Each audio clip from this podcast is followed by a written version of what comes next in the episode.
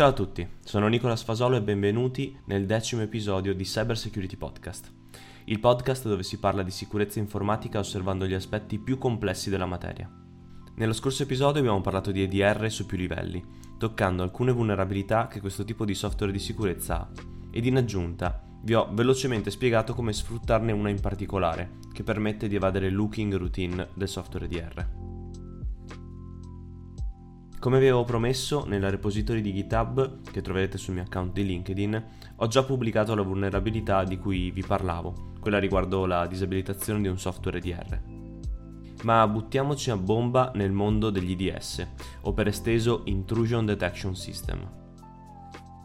L'intrusione può essere definita come qualsiasi tipo di attività non autorizzata che causi danni a un sistema informatico, Ciò significa che qualsiasi attacco che potrebbe rappresentare una possibile minaccia per la riservatezza, l'integrità o la disponibilità delle informazioni sarà considerato un'intrusione. Ad esempio, le attività che impedirebbero ai servizi informatici di rispondere agli utenti legittimi sono considerate un'intrusione. Un IDS quindi è un sistema software o hardware che identifica azioni dannose sui sistemi informatici al fine di consentire il mantenimento della sicurezza del sistema o di un segmento della rete informatica. L'obiettivo di un IDS è identificare diversi tipi di traffico di rete dannoso derivante da un utilizzo dei dispositivi di rete improprio.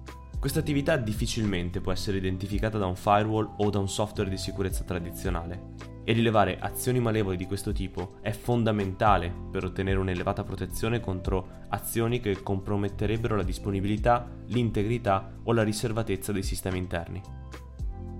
Se osserviamo il mercato odierno, i sistemi IDS possono essere ampiamente classificati in due gruppi. Sistema di rilevamento delle intrusioni basato su firme, o abbreviato SIDS, e sistema di rilevamento delle intrusioni basato su anomalie, AIDS o AIDS, però suona un po' male. Cerchiamo di capire come funzionano entrambi.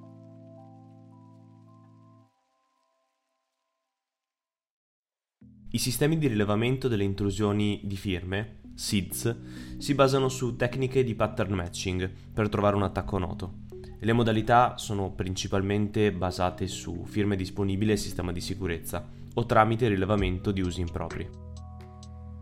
Nel Signature Intrusion Detection System i metodi di corrispondenza vengono utilizzati per trovare un'intrusione precedente. In altre parole, quando una firma di intrusione coincide con la firma di una precedente intrusione già esistente nel database delle firme, scatta un segnale d'allarme. Una delle funzionalità chiave è il controllo del traffico, questo motore, dipendentemente dalle configurazioni, analizzerà alcuni segmenti di dati transitanti o ogni sequenza di dati passante per trovare comandi o azioni che sono state precedentemente flaggate come malware o azione malevola grazie alle firme conosciute.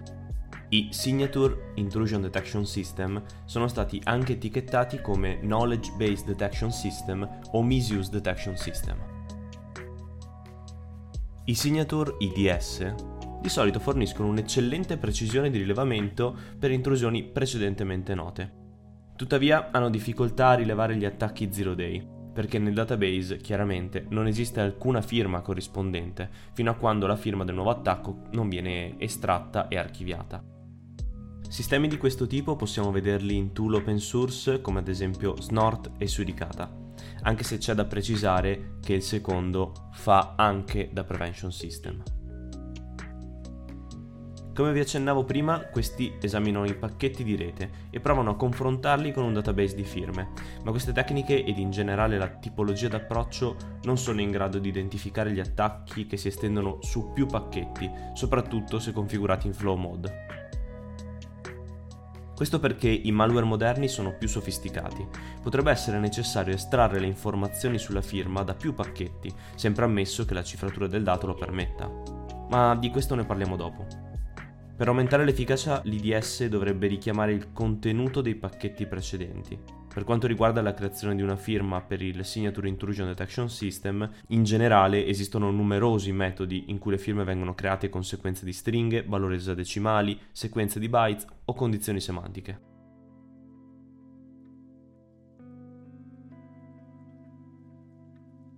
il tasso crescente di attacchi zero day ha reso il modello di protezione dei SIDS progressivamente meno efficaci, perché non esiste una firma precedente per tali attacchi.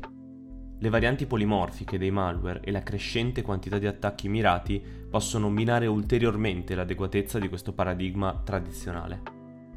Una potenziale soluzione a questo problema sarebbe l'utilizzo di tecniche AIDS, o per esteso Anomaly Intrusion Detection System, che operano profilando ciò che è un comportamento accettabile piuttosto a quello che è anomalo. Ed ora passiamo proprio a parlare di Anomaly Intrusion Detection Systems. Nell'Anomaly IDS viene creato un modello normale del comportamento di un sistema informatico utilizzando l'apprendimento automatico, metodi statistici o basati sulla conoscenza del network monitorato. Qualsiasi deviazione significativa tra il comportamento osservato e il modello è considerata un'anomalia, che può essere chiaramente interpretata come un'intrusione. Il presupposto è che il comportamento dannoso differisce dal comportamento tipico dell'utente. I comportamenti di utenti anomali, diversi dagli standard, sono classificati come possibili intrusioni. In questo modo l'anomalia potrà essere approfondita dal personale di sicurezza preposto. Il percorso utile quindi ad utilizzare un Anomaly Intrusion Detection System comprende due fasi, la fase di formazione e la fase di production. Nella fase di addestramento, che sarebbe la prima appunto, il normale profilo di traffico viene utilizzato per apprendere un modello di comportamento normale. Quindi nella fase di test viene utilizzato un nuovo set di dati per stabilire la capacità del sistema di generalizzare a intrusioni mai viste prima. L'anomaly IDS può essere classificato in una serie di categorie in base al metodo utilizzato per la formazione, ad esempio basato sulla statistica, basato sulla conoscenza e basato sull'apprendimento automatico. Il vantaggio principale dell'anomaly IDS è la capacità di identificare gli attacchi zero day grazie al fatto che il riconoscimento dell'attività anomala dell'utente non si basa su un database di firme. Inoltre, questo strumento di sicurezza ha vari altri benefici. Innanzitutto ha la capacità di scoprire attività dannose interne. Se un intruso inizia a effettuare transazioni in un account rubato che non sono state identificate nell'attività tipica dell'utente, crea un allarme.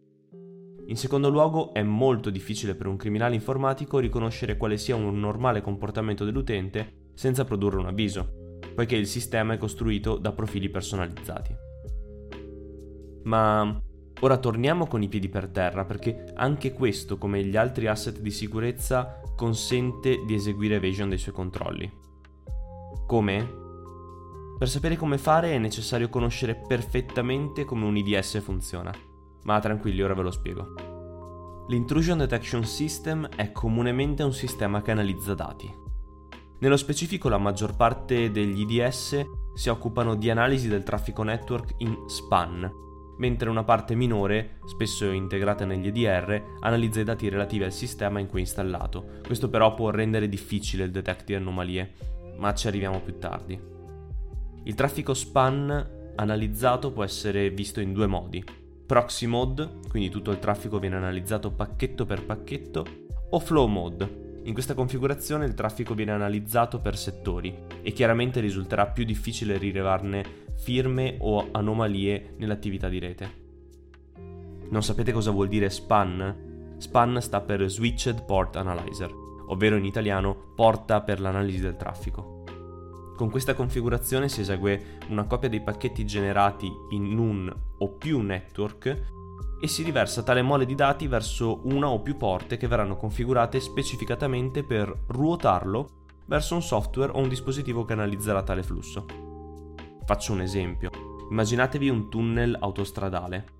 Ecco, questo sarà il nostro cavo dove passerà il traffico in span.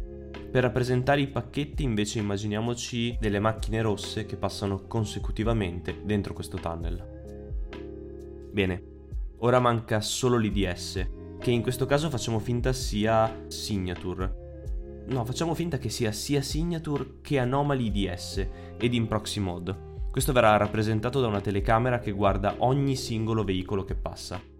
Se passano solamente macchine rosse non succede nulla di strano, tutto va bene. Ma provate a sforzarvi di immaginare che a un certo punto ogni due macchine rosse passa un camion. La telecamera sa che un camion non va bene e quindi genera un alert alla stazione di controllo. Ecco, in questo modo è stato rilevato un pacchetto malevolo tramite una signature statica. Proviamo anche qualche altro scenario, giusto per capire bene. Quindi, come prima la telecamera vede sempre passare macchine rosse, ma ad un certo punto ne vede alcune gialle, alcune blu, alcune verdi e si accorge che non è sempre il solito traffico e quindi genera un alert. In questo caso l'IDS si è accorto di un'anomalia del traffico, semplicemente il cambio di tipo di pacchetti. E ora proviamo a immaginarci invece un'altra cosa, una cosa un po' diversa. Immaginiamoci che la telecamera continui a vedere macchine di tutti quanti i colori, senza un ordine prestabilito, e che a un certo punto 4 o 5 macchine di un colore specifico si susseguono in mezzo al traffico. In questo caso quello che sta accadendo è semplicemente quello che succede nella maggior parte del traffico SSL, ovvero il traffico essendo cifrato non permette né la ricognizione di firme e tantomeno la valutazione di eventuali anomalie nel flusso. Quindi, dopo aver fatto questo ragionamento assieme, qual è la cosa giusta da fare per evadere un IDS? Esatto, cifrare il traffico. L'IDS non potrà determinare se questo è legittimo o meno, in quanto se lo facesse genererebbe troppi falsi positivi nel traffico SSL comune, ed i clienti non vogliono che i software pagati profumatamente generino falsi positivi. Quindi ora mi rivolgo a te, caro ascoltatore, a te che vuoi essere sempre un passo avanti ai software di sicurezza. Ti dico io un metodo di comunicazione CNC sicuro, anzi te ne dico due, uno più comune e uno meno comune. Partendo da quello comune e completamente handmade, basterà creare un payload e un command and control server con backend che comunichino tramite una porta bassa cifrando il traffico con encryption proprietaria, quindi che, che decidiamo noi. Per esempio, in questo caso, l'agent malevolo cercherà di contattare la porta 888 del Command and Control Server rendendo il traffico irriconoscibile, in quanto cifrato. Easy. In questo modo l'unica preoccupazione è quella di assicurarsi che il Command and Control non venga rilevato e flaggato come malevolo, ma per questo ti consiglio di utilizzare un dominio trusted, così eviti problemi, almeno per qualche ora. E magari prova a utilizzare una porta meno sospetta della 888. Il secondo metodo invece potrebbe essere quello di utilizzare un canale trusted, questa volta per davvero, per inviare comandi alla gente come per esempio reddit.com o anche la descrizione di un oggetto venduto su subito.it, Facebook o anche un profilo pubblico di Instagram. Se ci pensi bene, qualsiasi risorsa disponibile nell'internet senza autenticazione è modificabile da chiunque e gratuitamente. Quindi sforzandoci un pochino, può diventare tranquillamente un command and control server molto efficace. Basta solo ingegnarsi abbastanza. E credimi, per questo metodo che ti ho appena suggerito ed affini non c'è vendor di sicurezza che tenga. Sfido i vendor IPS e IDS stessi a contraddirmi. Ti sta piacendo questa puntata? Allora condividi il podcast ed iscriviti allo show sulla piattaforma da cui lo stai ascoltando. Questo mi permetterà di far crescere il numero di ascoltatori e di conseguenza portare contenuti con sempre più qualità. Però, per fortuna, la puntata non è ancora finita. Per concludere devo anche spendere due parole per gli IDS installati sui sistemi. In questo caso non si chiamerà Signature IDS o Anomaly IDS, bensì HIDS o per esteso Host Intrusion Detection System. Il software HIDS funziona in modo simile all'IDS che ti ho spiegato prima. Nello specifico il suo obiettivo è registrare l'attività sospetta e segnalarla agli amministratori che gestiscono i dispositivi o le reti in questione. È risaputo che la maggior parte delle applicazioni in esecuzione su dispositivi e reti creano messaggi di registro dell'attività o delle funzioni eseguite mentre una sessione è attiva. Questi dati vengono raccolti dal HIDS e correlati a firme statiche locali combinate a liste on cloud per identificare eventuali anomalie. Questo approccio nasce proprio a causa dell'enorme volume di dati che è necessario tenere traccia per monitorare un'infrastruttura informatica. Sono sicuro che molti di voi stanno pensando non serve a nulla un host IDS se c'è già un collector per il SIEM. E invece no, mi dispiace ma non è così. L'Host Intrusion Detection System serve, per vari motivi anche. Primo fra tutti perché per quanto tu possa essere bravo a scrivere regole di correlazione di log system related, non potrai mai equiparare un vendor che lo fa a livello commerciale, su cui si basa l'intero business, appunto dell'azienda. In secondo luogo il software correla dati a livello host, appunto, e quindi delega già una buona parte di potenza di calcolo che il CM dovrebbe fare per gestire i dati ricevuti dall'host, quindi tutti quanti i dati raw. Senza poi contare che inviare tutti i log raw creati a livello di sistema ad un SIEM è un'idea praticamente impercorribile, soprattutto in grandi infrastrutture dislocate su vari siti remoti. Non oso immaginare che bande internet possano servire solo per eseguire lo streaming di moli di dati così importanti. Poi chiaramente dipende tutto dalla configurazione che si vuole dare agli standard di sicurezza. Un INS può servire come detonatore per un'automation locale preimpostata, così che una prima response venga eseguita autonomamente dal dispositivo ancora prima della correlazione degli eventi nel SIEM o la knowledge di un analista. Seppur tutto questo sia bellissimo, gli attaccanti, come potete ben immaginare, possono apportare piccole modifiche ai loro metodi d'attacco in modo che i motori degli IDS non possano tenere il passo in tempo reale o comunque ricevere alert o rilevare azioni specifiche malevole eseguite sull'host. In generale qui si applicano gli stessi concetti di un EDR per quanto riguarda l'evasion. L'host IDS non può agire o allertare su ciò che non vede. E siamo arrivati anche alla fine di questo episodio. E nel prossimo di cosa parliamo?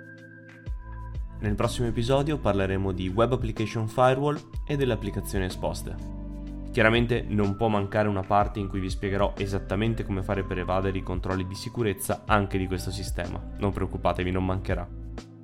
Come sempre, un abbraccio a tutti voi da Nicolas, Cyber Security Podcast.